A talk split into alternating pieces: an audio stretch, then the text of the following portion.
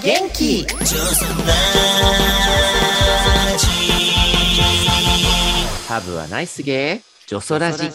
女装パフォーマーブルボンヌが色とりどりの皆さんとご一緒に耳で楽しむバーのようなネットラジオへようこそ。この番組はノーゲーノーライフ株式会社キャンピーの提供でお送りします。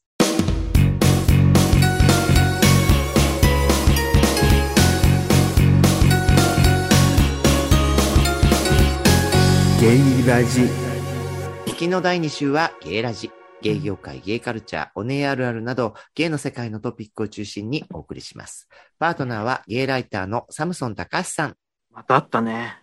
頭しか映ってない。そうね。ズームではね、あの、なんか、亀頭なのかなみたいな。テカテカの、テカテカの半半球状のものが、半球状でしたね。はい。はい。そして、レギュラーゲスト、映画ライターの吉弘正道さん。こんばんはです。はい。そして、今週のゲストは、ライターの木津剛さんです。はい、おっさん大好き、木津剛です。よろしくお願いします。いい枕言葉がついちゃって。はい。金曜日はこちらのコーナーから入りたいと思います。吉弘正道さん、お願いします。はい。吉弘正道のショービズ、ズビズバ。ちょっと本当残念なんですけど、んもう終わっちゃったことなんですが、あちょっとこれは紹介しておきたいんだ7よね。月15日金曜日配信しておりますよね。うんあの、先週の金曜日、7月8日、一夜限りだったんですけど、ジョージ・マイケル・フリーダム、アンカット完全版が、なぜか一夜だけうん販売されたという。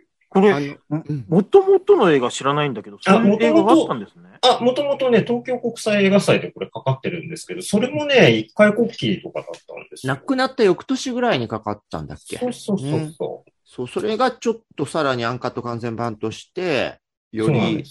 いろいろなシーンが追加されたものが全国8都市11劇場にて、8日にもう終わっちゃったの流されて終わっちゃいました。そうう。ん。で、2017年のその東京国際映画祭の時に、そのカット版というか、その編集されたバージョンっていうのが一夜限り上映されてるんですけど、それはもうもちろん見てたんだけれども、うんあの時もね、なんで一回しかかけれないのか。うん割とジョージ・マイケル、権利関係めんどくさいらしくって、あ、だって、もともとそれで揉めて訴訟も起こしたってネタも、この映画の中にもあるもんね。そうなの。だから今回も多分ね、あの、ものすごい奇跡的に、あの、権利 OK になったっていう日だったんだろうなとは思うんだけど、これ一回、こっきり何年かぶりっていうのもったいないので、あの、皆さんの声を上げてもう一回ぐらい上映してくんないかな。ねあとやっぱソフト化は無理なものなんだ。無理です。無理です。無理でえーす。出てる人たちとかの関係もあるの？もうあるし、多分ジョージ・マイケルの遺族が許さない。そうなんだ。うんそっか。みほら、生きてる時に一回来日してドキュメンタリーやってるじゃないですか。いやあれもダメなんですよ。あれも絶対ソフト化できないって言われてるやつなんで。アキラ以外は見た感じ？これ。さんは？あ、いや、僕はちょっと未見でですね。あそっかうんあ、すごい良かったんですよ、これ。いやちょっと、そうですね、見たいですね。見させていただく機会があって、よかったです。なんかやっぱ、ジョージ・マイケルってね、やっぱあの、あれだけ赤裸々にゲイだってことが、しかもね、トラブルでバレた人じゃない。でも、うんバレた、展場で。そうそう、発展場で。でも、それをもう、よしきたでさ、その、うんアウトサイドか。あの、ミュージックビデオの中で、その発展トイレネタとポリスネタを茶化しちゃうみたいな、まさかの、あの逆転をするっていう、なかなか世界的にも少ないよね。ないようねん。みんなそれでシューンとなっちゃうじゃん。日本の誰かさんとかはさ。うう。ん。まあ、それとかね、もともとアイドルでデビューした人たが、こういう風な、あの、晩年を送るなんて誰も想像してなかったわ確かにけじゃないですか。ね。ワムの頃からは全く想像つかないね、未来だったから、うん余計にその時代から知ってるものからするとたまらんですよ。そうだよね。あとあの映画で結構さ、すごいラブリーに描かれてたうん短い恋人との期間とかは、うんなんか本当に、あ、あの、むちゃくちゃ天才だし多分すげえめんどくさいところはあるんだろうけども、うんうんうん。まあ完全に普通に可愛いゲイな部分もあるんだなっていうのは、なんか親しみ感じた、ジョージに？うんちょっとね、なんか、描かれて、なんだろう、世間で言われてるジョージ・マイケルのイメージっていうのがあまりにもスキャンダルな方法ばっかりが残っちゃってるだけに、こういうのはちゃんと残していった方がいいんじゃないのかなって思ってるドキュメンタリーなのに、なかなか公開できないっていうのが辛いところなんですよ。これって多分、声を上げていかない限りは絶対にまた公開っていうことはありえないはずなので、うん。あの、ラッキーにね、先週ご覧いただけた方々っていうのは良かったかもしれないけれども、あの、その人たちが各々ちゃんとつぶやいていっていただかないと、これ続いていかないことだと思うので。そうね。なんだろうね。あんだけ正直な人だったんだっていうのが見るとうんわかるだけに、うんいや、本人は見てもらいたがってんじゃないのって思うね、思うんだけどね。でもうん、やっぱそこは信任に口なしってやつっすよ。そうよね。うん。いや、あともう一つ、えっ、と、レインボーディール東京。うん。やっぱ我我らのね、えっ、と、映画祭ですので。そうですよね。あの、はい昔はレズビアンゲイ映画祭とかいうタイトルだったものですもんね。ちょっとうんね、名前がだいぶ変わりまして、うんレインボーリール東京という名前に変わって、これで、えっと、シネマート新宿の方は配信日には終わってんですけど、そうですねあの、大阪シネマート心斎橋が15日から21。はいです。あの、東京のスパイラルホールが16から18はややりますね、この後。はい。ぜひ。これは、今回はね、残念ながら私プレビュー拝見していないので、えっ、と、ほとんどの作品は見れてないんですけど、2, 2作品は見れてるんですよ。うん。別の映画祭で見た映画がかかってるんで、よかった？よかった。よかったし、えっ、と、クスオの勝木ママのはいはいはい。カミングアウトドキュメンタリーがあるんですけれども。それは見た、私も。うん、いや、これ、私もちょっと仕事で拝見したんですけど、うん。いやお思ってたのと全然違う感じですごく良かったんですよねち。ゃんとリアルにゲイの家族カミングアウトドキュメンタリーだったよね。うん。うんで、かなり踏み込んだとこまでインタビュー取れてるっていうのは、やっぱ本人がね、協力的だからっていうのもあるけど、距離、うん本人と家族と友達との関係性がすごく良かったうんっていうのが、もう滲み出ているドキュメンタリーなの。これはなかなかないなと。えっと、沖縄カミングアウト物語、勝木ママのハグハグ珍道中。はいこれ、キズさんもおすすめしてたよね？そうですね。僕実はまだ拝見はしてないんですけれども、ぜひ見たいなというところで、うん面白いですよ楽しみにしてます。こうん。あとね、大阪で言うとね、あ、大阪で言うとっていうか、大阪アジアン映画祭でかかった、ね、はい。うえーん。僕らのホームパーティーうんうんっていう作品があるんですが、うんこれもなかなか面白い 映画でしたよ。真夜中のパーティー風の。キズさんは、あ、これは拝見しました。じゃあ、キズさんもヨシルちゃんも見ているのが、僕らのホームパーティー。これ、日本の映画だもんね。はい、日本映画でございます。二人ともおすすめ？あ、キズさんどうでした？いや、あの本当に日本版ボーイズ・イン・ザ・バンド風とそいうそうそう、真夜中のパーティーだったよね、うん本当にね。これなんかやっぱり、うん、当事者からああいうリアルなゲイの生態が描かれるっていうだけでも、やっぱりね、ちょっと新鮮に見れるところあったので、面白かったですね。うんあとは、なんだろう、今のゲイっぽいよね、やっぱり。描そうですかれてるものが。ね。うんうんうん。私の世代からすると、いやー、そっか、こんな感じかっては思ったけれども、まあ、多分今のがこういうシチュエーションだったらこうなるんだろうなっていうことが描かれてて、とても面白かったです。こういう映画をちゃんと日本でも作れる土壌がようやく出てきたかなっていうのを感じてもらえる映画祭にもなってるんじゃこれ、ないうん川野監督もオープンリーゲイでいらっしゃるのも、その世界的な流れに近いものだけど、出てる方たちもそうなのかな、役者さんだと思う。あ、それは役者さんなのか。うん。いや、リアルもいるとは思うんあで、すよなるほどね。その辺は。うん、うん、うん。やっぱフィクションで撮るのは日本だと、その当事者使うのはなかなか難しい。だよねまだまだ難しいかなっていうところはあります演ね。技力とセットとかだと余計そうだろううね。うんそこも含めて成功してるものっていうのがまだ少ないっていうところがあって、お金が動かないんだよね、そうなるとね。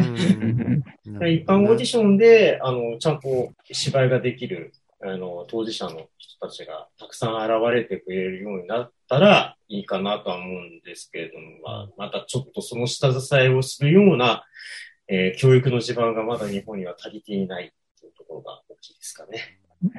伊豆さんはこの作品いかがですか？うん、そうですね。本当に、あの、ボーイズ・イン・ザ・バンド新しいやつ、ネットフリックスであったのは、あれは結構やっぱりその、ストーンウォール以前はこんな感じだったんだぜっていう、やっぱり、あの、ゲイヒストリーを若い子に教えるみたいな部分があったと思うんですけど、なんかこれは本当にね、僕らの本パーティーは今のゲイのリアルをどうやって当事者がやるかっていうところで、うんえっと、監督川野辺さんですね。川野辺さんの。そのまあ視点からはい川野さんじゃなくて川野辺さんだ。はい。から、あの、描かれてるっていうところは、本当にまあ、当事者性が入ったものが、ようやく出てきているなっていうところは、すごく感じましたね。うんうん。でもね、その、まあこういう映画祭だからこそ、ゲイとしてものづくりをする人みたいなのが最初の取っかかりになれるのいいよね。いきなりメジャーとかが難しくてもね。うんうんうんあのね、あの、橋口さんが PFF で出てきた時って、結構、あ、これからこういう時代来るんだって思ったけど、やっぱフォロワーがいなかったんですよね。確かに、橋口さんはすごくね、記念間旬報とかでも毎回すごい評価されるみたいな、うんあの、位置にいたのに、あやっぱね、あの人以降続かなかったそう、よね。うん、そしてね、あの人がここの人になっちゃったのがちょっとあ違うなと思ってて。あうんなるほどね。うん。うん。まあだって、あゆもね、あの人の映画が先なんだね。そうですよ。渚のシンドバッド、名画ですよ、あれは。本当だよね。肉の工事肉代さんは多感な頃だったので、あの映画8回も劇場に通ってみたってまあ、多感なこと。ねえ、そっか。ね確かに橋口か監督が出たのは早かったのに。早、ちょっと早すぎたかなという嫌いが、あの、世の中がまだ準備ができてなかった。だから世の中の準備ができてない時に橋口さんが、どんなにいいものを撮っても、色眼鏡で見られちゃったっていうのがまずかったんだよね。うん。うん。ね。まあ、もちろんね、片袖の魚の庄司監督もね、ジョソラジ、まあ、セイラジですけど、出ていただいたし、あの、作ろうという思いで、才能ある方は、あの、少しずつ増えてはいるから、広がるといいよねで。すね。庄司さんは本当そこトライしてきましたよね。あれは成功した例だと思うし、これからガンガン行ってもらいたいですね。えっと、キズさん、この流れで、せっかく、ほら、あの、アキラも、キズさんとヨシヒロさんは映画ライターとしてバチバチさせちゃおうぐらいの、仕掛けようぐらい言ってたから、ドロレス期待してんのそう、プロレスか。からもなんか、ショービズネタあれば、はい、えっと、そうですね。じゃあちょっと LGBT っぽいやつなんですけどあの、今ちょっとね、同性婚の話題がまあ日本でもね、あの盛り上がってる中なので、ちょっと数年前の作品なんですけど、ネットフリックスでやってたリアリティショーの、あの、ドリームウェディングって皆さんご覧になってますか？ウェディング、見たかな？あの、一言で言うと、えっ、と、クイアアイの結婚式版なんですよ。うん。あの、なんか事情があって、あの、経済的な事情とか家族の事情があって結婚式ができないカップルを、えーゲイ3人がプロデュースしてあげるというリアリティショーで、あ、カップルはストレートで、プロデューサーがゲイなんだ。なんですけど、えっと、うん。ゲイカップルのエピソードも2エピソードああるんですへよ。ーうん。で、あの、側だけ取るとね、本当に、まあ、ネットフリックスがお金を出してくれて、キラキラな結婚式を挙げてくれるみたいな感じなんですけどう、ん実は、やっぱりその結婚っていうものの重みみたいなものにちょっとどんどん入っていく感じがあって、うん、そのゲイカップルに2組いるんですけど、ひ一組は、えっと、ステージ4の癌を克服したゲイカップルがようやくそれを克服したので、まあ、結婚したいというところで結婚するカップルとか、あともう一つはやっぱり家族にすごく、えーゲイであることを受け入れられなくて、まあすごくインターナライズドホモフォビア、内なるあの同性愛嫌悪みたいなものを育ててしまったカップルのあの、結婚式が入ってるんですけど、それってやっぱり結婚の重みみたいなものをすごくやっぱり結婚とかパートナーシップみたいな相手の人生の傷とかトラウマを引き受けていくんだよっていうところがちゃんと入っていて、やっぱりその、えっ、と、日本のゲイが結婚っていう時になんかまだ実感がないっていうか、そのキラキラした側面だけどうしても見がちなんだけど、この、えーリアリティショーはそのキラキラした側面からちょっと重いところに入っていくっていうのが、なんかよくできてるなっていうふうに思ったので、うんうんうんなんかこんなタイミングだからこそ、うん、ちょっと見てほしい作品だなっていうふうに思ってます。うん。全然今もうん。ね、ネットフリで見れる？うん。ネットフリックスで見れます。なかったっけなんか見逃してたよね。うん、ネットフリックスですね、これは。うんうんうん。全然気づいてなかった。うん。もう全然お姉さんが出てきて、あの、素敵な衣装作るわよっていう感じで、なんかもちろんお姉乗りもあってそこも楽しいんですけど。ちゃんとしてたんだね。もうそうそう私がもう前々から言ってるけど、本当に同性婚は、あの、結婚という不幸をちゃんと同性が味わうために成立してほしいなと。ねそのちょっとネタっぽく言いやがって。でもね、本当はやっぱりちょっと重みもあるものなので、まあまあまあなんかそういったところもね、やっぱり、うん、もっと日本のゲイが、あの、本当は向き合わないといけない問題なのかなっていうふうに、僕はちょっとあの、えーリアリティショーを見てちょっと思いましたね。日本の芸どれぐらいこういうコンテンツで感じたり学んだりするんだろうみたいなところもあるよね。その、あ、でもこういうこと言うと上からな感じになるかもしれないけど、あの、割と芸の子たちがさ、配信で見てるのって本当にアニメとかで、はいこういう海外、ね。ね、こういう海外産の割と思いを込められて作ってるドラマとかドキュメンタリー、恐ろしく誰もそれを見たとか書いてないイメージがあって。ん確かにねうんあだって、クリアアイですらやっぱりゲイの子はあんま見てないもんね。そうね。うん面白いんだけどね、見ると。まうんあ、ね、その傍らね、うんルポール先生はみんな見てたりとかするそうそうもんね。。あうんの、あれは割とゲイでも見るし、でも、うんとはいえやっぱ女子だね。で、うんあれの、あそう講座も語られるしね。そうね。いや、講は、ん。あの、ブルーさんの業界で たくさんあると思いますが。そうなんですよね。あの、古い、古いババア女装ほど、あれで教育された若手女装に何か言いたいみたいなのがあったりするんだよね。怖い怖い。ダメダメ、女装ラジになっちゃう。これはゲイラジよ。そうだった、そうだった。いけない、いけない。あだから、ーでもいい、いい。教えてもらえてよかった。うん全然見逃してました。うんうん。ぜひぜひ。うん。うんあと、じゃあもう一本ちょっと紹介させてもらうとすると、えっと、最近始まった、これ、えっとね、Unext になっちゃうんですけど、うんうん。HBO のドラマの海賊になった貴族という、はいはい。おー気になってた。始まりまして、これ、あの、18世紀のね、海賊時代を舞台にしたコメディでですうんうんね、まあ、主人公が、あの、海賊に憧れて、なんか急に海賊になっちゃった貴族なんですけど、それをリス・ダービーという俳優さんがやっていて、で、まあなんか無屈けき男たちに囲まれながら、なんとかこう頑張っていくって話なんですけど、うんそしたら、タイカ・ワイティティ、あの、ジョジョ・ラビットの監督とかやってうんる、うん、タイカ・ワイティティが黒ひげというね、あの、実在したと言われる海賊役で出てくるんですけど、彼と吸ったもんだで、ちょっと恋に落ちていくみたいなうん。話なんですよ。えーうん。だからあそんすごくなネタだったんだ。あ、そうそう。そうなんです。そういうネタなのよ。だから、おっさんハーレムものとして僕はちょっと見てるところがあって、さんしかもね、おっさんしか出てこないのよ。ね。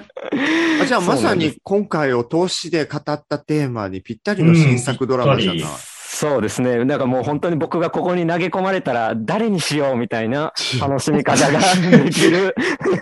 ぱすごい発想が不女子っぽいよね。あそうなんですかね。そうかもしれない。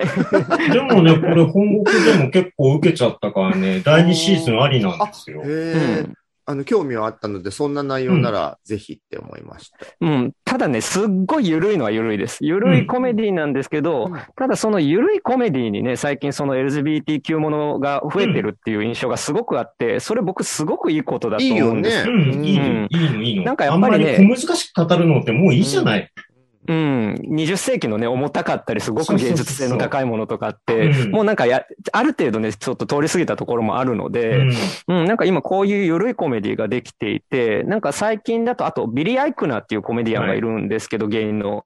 彼がなんか主演と制作やって、ブロスっていうおじさんのラブコメが、うん。うん。ちょっといつ日本に入ってくるかわからないんですけど、あったりとか、あとネットフリックスだと来、えー来月に、あの、ニール・パトリック・ハリスがやってはい。るシングル・アゲインっていう中年おじ、ゲイおじさんの、まあ、引きこもごものコメディかな、これも、うん、もう始まったりするので、なんかそういう、なんかゲイのラブコメとかが増えてるなっていう感じはすごくあるので、うん、このあたり、あの、チェックしていただければなっていう感じですね。そうね、この前、あの、ファイアーアイランドを前回紹介しましたけど、うん。うん。ファイアーアイランドの制作とかにインタビュー取って、わやっぱり分かったのが、あの、配信のフォーマットっていうのが制作の手として出てきたときに、LGBTQ のネタを入れやすくなった。あの、うん工業成績気にしないでいいから。ってなると、結構大きいプロダクションを動かせるっていうので、配信だったらいけるっていうネタがかなり増えてきてるっていうのは確かですね。サブスクでさ、急にこんな知らんけどこんなにあんのねっていうような量がボボボってそれぞれのね、はサイトに登場してるよね。そうなの。うんどこの会社もそこは手出してて、割と大きいプロダクションで動くんですよ。で、それはもともと実は劇場公開作として動いてた企画だったりはするんだけれども、まあこういうコロナ禍を経て、じゃあやっぱり配信でやっちゃうかみたいなところでやってみたら、意外と当たっちゃったっていう作品がかなり多いんですよ。うんえ成功例が出たことによって、スタジオもちゃんとお金をつけてくれるようになったっていうところもあるので。実際サブスクだとさ、女子がさらっと見てくれるんだよね。うん、そうそうそうそう。今までさ、ほら、大体、毎月1本ぐらいはハリウッドのコメディ映画って実は劇場公開されてたのに、うんそれがもうコロナの前ぐらいから日本ではやられなくなったんだよね。あの、日本では全く受けなくて。全然、あの、アメリカでは特大級のヒットしてたとしても、日本では大こけになっちゃうからっていうので、DVD スルーになってたんですよ。で、それが、まあコロナを経て、結局、向こうでもかけられないからって言って、あ配信に回っちゃったんだよね、それが。うんそこのジャンルの中で LGBTQ を扱うっていう風なものが増えてきたっていう印象が強いです。うんうんサブスクって映画業界の人からはいろいろな意見あるけど、まあ、うん見られるものが増えたってところでは間違いなくありがたみだね。うん選択肢が増えた。うん。ありがとうございます。いい感じに、アキラが言った通りのお二人の映画知識バチバチがちょっといやいやいやいいや、やいやバ。チバチした覚えはないよ。そしても、そしては、そして、そして、アキラが一言も喋らないといつものお前、お前また地蔵じゃねえかよ。ずっと画面が祈祷みたいだったわ。頭しか映ってなかっいい色で。いい色でってさ、いいよ。こういう色がお好きなのね。ああ、いやいや、いや、ねね。あじゃあ、そんなね、キズさんが、あの、うん。私がね、一応はい、ホストを務める番組の出演予定がこの後あるので、あはい。おお伝えしておきますと、インター FM Find Your Colors with 東京レインボープライドのレインボートピックスコーナーに7月16日土曜日の回は、ファイヤーアイランドとレインボーリードについて。これもうね、あの、ゲイラジも早いわね。ゲイラジもこういうのやっちゃってるけどね。あの、うさんから言われてますけど。先月ね。ね、7月23日土曜日の方では、えー7月30日から始まるフジロックの LGBTQ 的見どころについて語っていただいております。うん。はい。というわけで、あの、ブルボンヌと木津さんのおしゃべり、インター FM でも聞けますからね。はい、ぜひよろしくお願いします。楽しみいつも、に。いつも優しくリードしていただいて、ありがとうございます。ごめんね、ダディじゃないのに優しくリードしちゃって。とんでもないです。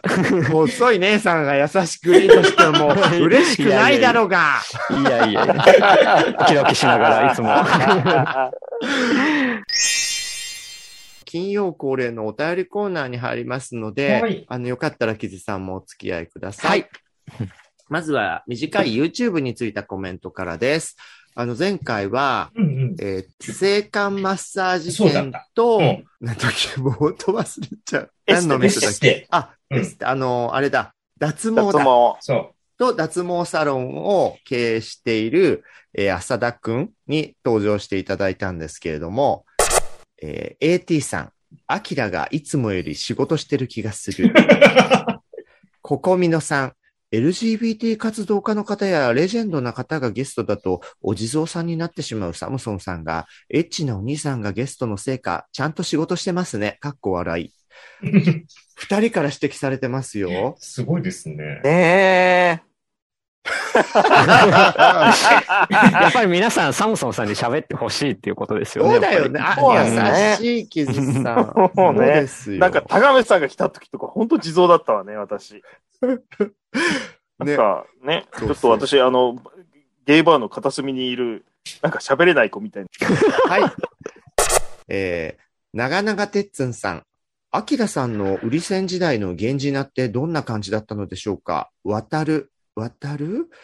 布団の上で水を得た魚のように流れるようなプレイをするボーイとのことで、あの、綿に流れるで渡る？とか、よく流れる、おサムソン高橋の沼にはまりそうです。あれ、渡るって名前だったんだっけ？ウリセン時代。そうそうそう。あの、高校生の時好きだった男の子の。ああ、そうだ、言ってた。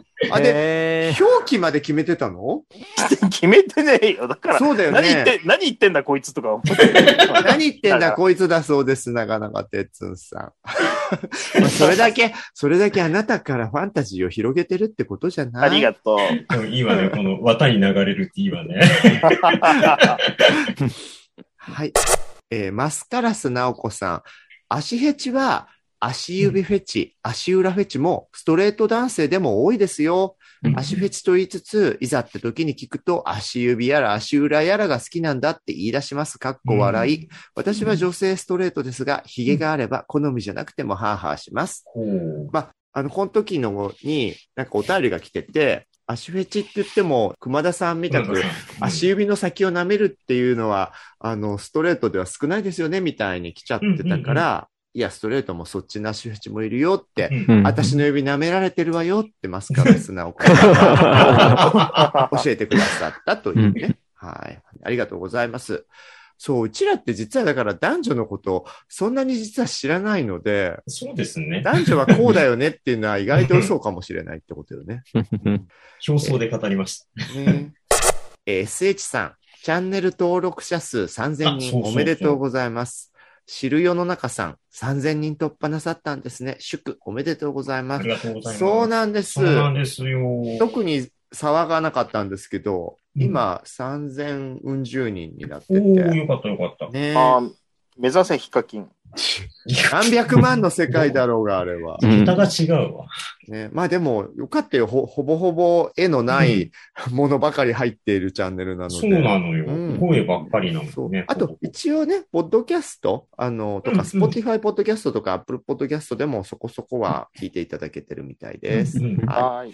皆さんよろしくお願いします。ろしくお願いします。お友達にも紹介して、お友達も綺麗にしてあげましょん 綺麗になるの？になるの？これ。う。なるでしょう。次は、ちょっと長めのお便りフォームにいただいたお便りです。えーラジオネーム、ハロルドさん。43歳、中野芸男性。いつもありがとうございますあり。がとうございます。吉弘さん大活躍会、楽しかったです。恐縮です。ズビズバーを毎回ちょっと恥ずかしそうにおっしゃるのが好きです。あれ、あれね、毎回同じ音源を使い回しているので、大変申し訳ございません。はい、ディズニープラスに入ってファイヤーアイランド見てみようと思います。はいあら、1契約取ったわよ、吉弘さん。何のマージンもないですけど。そうよはいね。本当ジョソラジにちょっとディズニープラスさん、お願いしますよ。えードリームボート、ドリームボートは3年くらい前に冷やかしのつもりで見ましたが、あのネットフリックスのドキュメンタリーの方ですね。ゲイクルーズのね。孤独を感じたことなんてなかった。この船に乗るまでは。などの名台詞があったり、モテるためにルックスを磨いて実際男たちがたくさん寄ってきたとしても、真実の愛を渇望して体調が悪くなって寝込んじゃう姿には愛おしさすら感じました。面白い人間ドラマでした。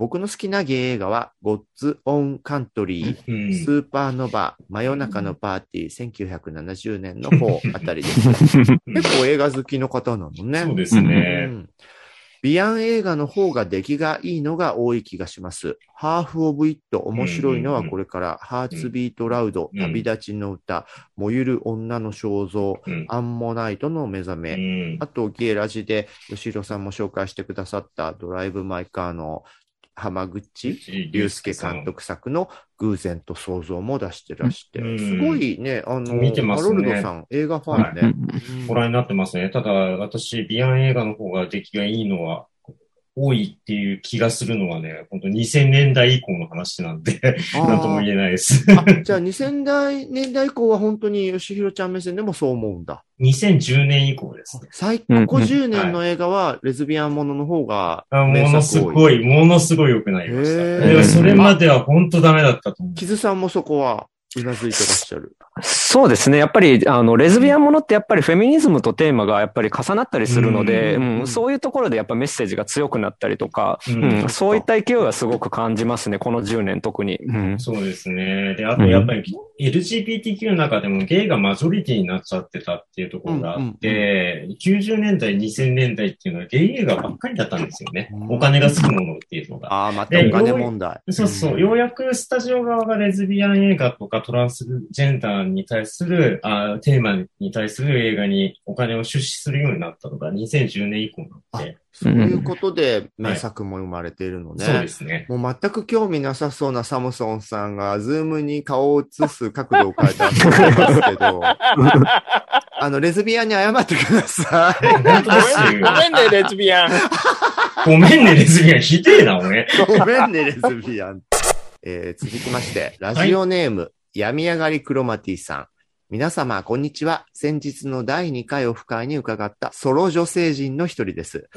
ブルボンヌさんとは映画のお話をさせていただきました。その説は楽しい時間をありがとうございました。多分この方、あの、とある映画の字幕を担当されたっていうので、でおっしゃってた方。うん。その映画をたまたま自分が掘り出し物な感じでおご紹介していたので、すごく嬉しかったって言っていただいた方じゃないかな。うんさて、今回お話に出てきた映画プリシラは私も大好きで、うん学生の頃劇場で見ました。今思うと私がドラッグクイーンファンになるきっかけだった作品なのかもしれません。いても立ってもいられず、ツタヤに走り、かっこ配信系には今ないのですね。四半世紀以上ぶりに見てみたら、皆様がおっしゃっていた通り、本当に古さを感じず、むしろブルーレイで景色も綺麗で大変楽しめました。ね、本当今もおすすめだと思います。そして、有名な話かもしれませんが、エンドクレジットでキャストが出終わった後に、うん This space available, your name here, あなたの名前を入れるスペースと出てきてびっくりしました。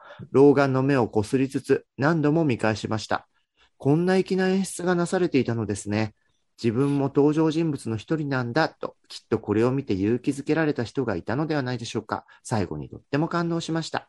うんこれからもジョソラジ、かっこ、特にショービズズビズバのコーナーの配信を楽しみにしています。今後の皆様のご活躍、そしてかゆみ社長のご回復をはい心よりお祈りしております。いや丁寧なー、嬉しいありがとうございますわありがとうございます。私、このエンドクレジットネタ知らなかった。あ、本当？有名？有名です。か。有名ですねっていうか、まあ、そこまで見てる人そんないなかったそうそうなんだよね。そういうとこちゃんと見ろって話よね、ほんと。すいません。ももはやプリシラの時はもう、ね音楽雑誌で仕事をしていた時だったんで、あの、紹介するにあたって見に行った時、一番びっくりしたのはここでした、ね。ほんと、はい。でも誰も拾ってくれなかっもうもうねピ、ピンポンのシーンばかりもう騒がた。れそう、て。うんもうピンポン最高ですよ。はーい。はい。えー続きまして、ラジオネーム、ピロコさん、41歳。ジョソラジメンバーの皆さん、こんばんは。昭和の日に第1回オフ会に参加させていただいたピロコと申します。その説は素敵な時間をありがとうございました。皆様もオーラがすごすぎました。高瀬子さんと姫路の超ローカルトークで盛り上がり本当に楽しかったです。憧れの方々とお話しするのに緊張してしまって、お酒を飲みまくった結果、横っ腹が痛くなってしまい、泣く泣く一次会で退散いたしました。次はブルボンヌさんと心くまでギフトークしたいです。そんなにギフトークできるかわかんないけど、いつでもお話ししましょうね。前回のゲイラジの放送でプリシラの話が出てきていたのですが、プリシラの中で何度も流れていたバネッサ・ウィリアムスの Save the Best for Last は私の大好きな曲です。これ、セですかなんかの。せです。ね そうそう。懐かしいね。今度オフ会があったら、どなたかに歌っていただけたらなと思います。そんえな、、え、え、それ、く口パクションじゃなくって、歌わないといけないんだ割。と無茶ぶりなね、好さすがですきね。な曲歌えみたいな。あの、あアキラが歌うね、愛はかげろうのようには絶品だよ。ね。あれもね、オープニングのいい歌よね。次のオフ会は絶対に参加します。楽しみにしております。というわけで、ありがとうあございのま、す。このお便りから、次のオフ会、え？ーはい。決まりました。あ、あ次すごい。回、ドソラジプチオフ会第3夜決定です。あ 盛り上がってる。7月30日の土曜日、えーはい18時から、これいつもね、あの、新宿2丁目キャンピーバーの女装さんたちが、あの、入る定時の20時の前にやらないとっていうので、18時から20時でいつもやらせていただいて、はい20時になると不機嫌そうな顔のデリバリ猫さんが現れて、ものすごいもうその、怖いです。この回は終わりだよっつって。そう。ああ、もう予約入ってるよって言って追い出されるっていうね。なんか陪審宿と同じ。そうそうそう、本当に昔の映画のね、沖屋みたいな。沖屋の神か中井さんかみたいな感じで出てくるんですけど、あの、30日土曜日18時から新宿2丁目キャンピーバーで決定しました。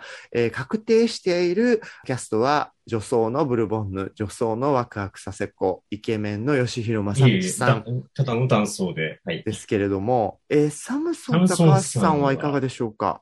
え、なん、何日ですか ?7 月30日土曜日です。ああ、そん時はひょっとしたら日本にいないかもしれないよね。おしゃれ。あ、まだひょっとしたらなんだ。あの、エアアジアでバンコク行きを取ってるんですが、うんうん。どうな2の年半ぶりのバンコクですよ。うんうんエアアジア自体が飛ぶかどうかわかんないので、そういうもんなんだ。だ。もう割とね、エアアジアはそういう感じなんですよ。あ、じゃあ、そうさ30日いたら来てくれる？そうですね。エアアジアが飛ばなかったら行きます。え、はい前日にはわかるんでしょ？結婚するかどか。そううね。はい。あの、まあ、は行くのが21日なんて、その頃にかります。じゃあ、21日の時点で教えていただいて、いそれまではまた前みたく半透明になったサムソンさんとか。そうそうそう。そうね幽霊状態のやつを。多分飛ぶ方が濃厚でしょ？73で。でしょ？でももっとは、もっと半透明どころかほぼうん何も見えないぐらいのうっすらサムソンがいるぐらい。うっすらサムソンいますかね。はい。じゃあ、運が良ければサムソンさんも来るので、皆さん全力でエアアジアはい飛ぶな飛ぶなと願ってみてく。ださい。ね、あの、今週は本当、はい岸さんありがとうございました。いやいやありがとうございましたサイヤともありがとうございました。本当に楽しかったですちょちょっとした、うん、キャットファイトも見れたし。いやいやキャットファイトやってないって。全然いや、ですよえ、むしろキズさん仲良くしてください。いや、もうぜひぜひ、こちらこそよろしくお同同業願いします。者のゲイいないんで。あ本当ですよね。いや、そうだよね本当ですよオね。ープンな。オープンな芸の映画評論家といえば、いろいろな方がいらっしゃいましたけれど、であの、も。オープンじゃなかったんですよ、皆さん。本当？いや、もう、今はもう、吉弘さんの天下ということで。いやいやいや、て、ていや、もう何も。天下ですよ。いやいやいや、全然全然。いや、キキズさん狙ってやりなさい。道場に挨拶に行くところから。いやいやいや、あ始まるとの、思います。あの別に私潰すの簡単だと思いますよ。いやいやいやいや怖い。いいね、バチバチしてきたね。なんか、はめられた感嘘嘘、ほんじがします。本当に仲良くしてください。はい私、このに二十数年ゲイっていうことで、だいぶ最初の頃いじめられたんで。いや、本当に。え業界内ではう。んいや、おすみさんから無視されてましたから。あ、そっか、もうこれ流しても別にいいわけね、吉弘ちゃんは。え、別に、おおすぎさんからあんまりき好かれてないっていうのまあをみんな知ってるから。おすぎさん聞いてないしね。うん、聞けてないとこ思います。れ聞いてたら怖いわね。ええだい聞いてないと思います。大丈夫いやです。ひいこさんも聞いてないと思います。はい。すいません。最後、一個だけ告知させてもらってもいいですか？あもうすいません。あつ本当に厚かましくすいません。えっと、ちょっとね、あの、LGBT 絡みなのでっていうところで、えっと、7月24日の日曜日に、あの、代官山のアマランスラウンジで、えっと、トークショーをさせていただくことになってまして、この出版記念の。そうですね、はい。LGBT 系の、あの、うん。えー定期的なイベント、サバト会というイベントを開催されてるんですけども、それに呼んでいただいて、えっと、7月24日の日曜日、えー14時会場で、えちょっとうん。2500円かかっちゃうんですけど、それと、えっと、要申し込みなんですけれども、はい。なんですけれども、ぜひよければ遊びに来てください。えっあと、ニューダットの先行発売も若干数やる予定ですので、はい、よければ。ちなみ。にどうやって申し込むんですか？えっと、えっとね、僕のツイッターとかで告知したりしてるんですけど、はい。じゃあ、まずは、キズさんのツイッターフォローしろということでね。ね。いや、あの、そうですね。そうですねとか言っちゃったけど、いや、ね。あと、まあ、サバト会の、あの、ツイッターの、あれを、アカウントを見ていただければ、ほうん、いいかな。あの、アマランスラウンジのホームページも、もうちょっとしたら更新されるかもしれないので、まあ、そのあたりチェックしていただいて、ちょっと要申し込みになっちゃうんですが、よかったら遊びに来てください。はい。エアアジアが飛ばなかったら遊びに行くよ。あありがとうごしゃいます。あじゃあやっぱり飛ぶな飛ぶなね、ですね。キズさんも呪いをかけていただいて、そうですね。エアアジア飛ぶなーでね。うんはい。あじゃあ本当ありがとうございました。いえいえ、もうこちらこそありがとうございました。すすごく楽しかったです。ジョソラジはキャストの皆さんが自宅からリモート会議システムで集まって収録をする手弁当なネットラジオ番組です。ノイズなどの音声トラブル、家族や猫の声、恥ずかしい音などの購入はご容赦ください。生放送企画などの最新情報、お便りの送り先は、ツイッターのジョソラジアカウントをチェックしてくださいね。ポッドキャスト、YouTube などお好きなメディアから、いつもあなたの耳元に。それでは次回もお楽しみに。キズさんありがとうございました。ありがとうございました。ありがとうございましたジョソラジ、ジョソラジ、ジョソラジ。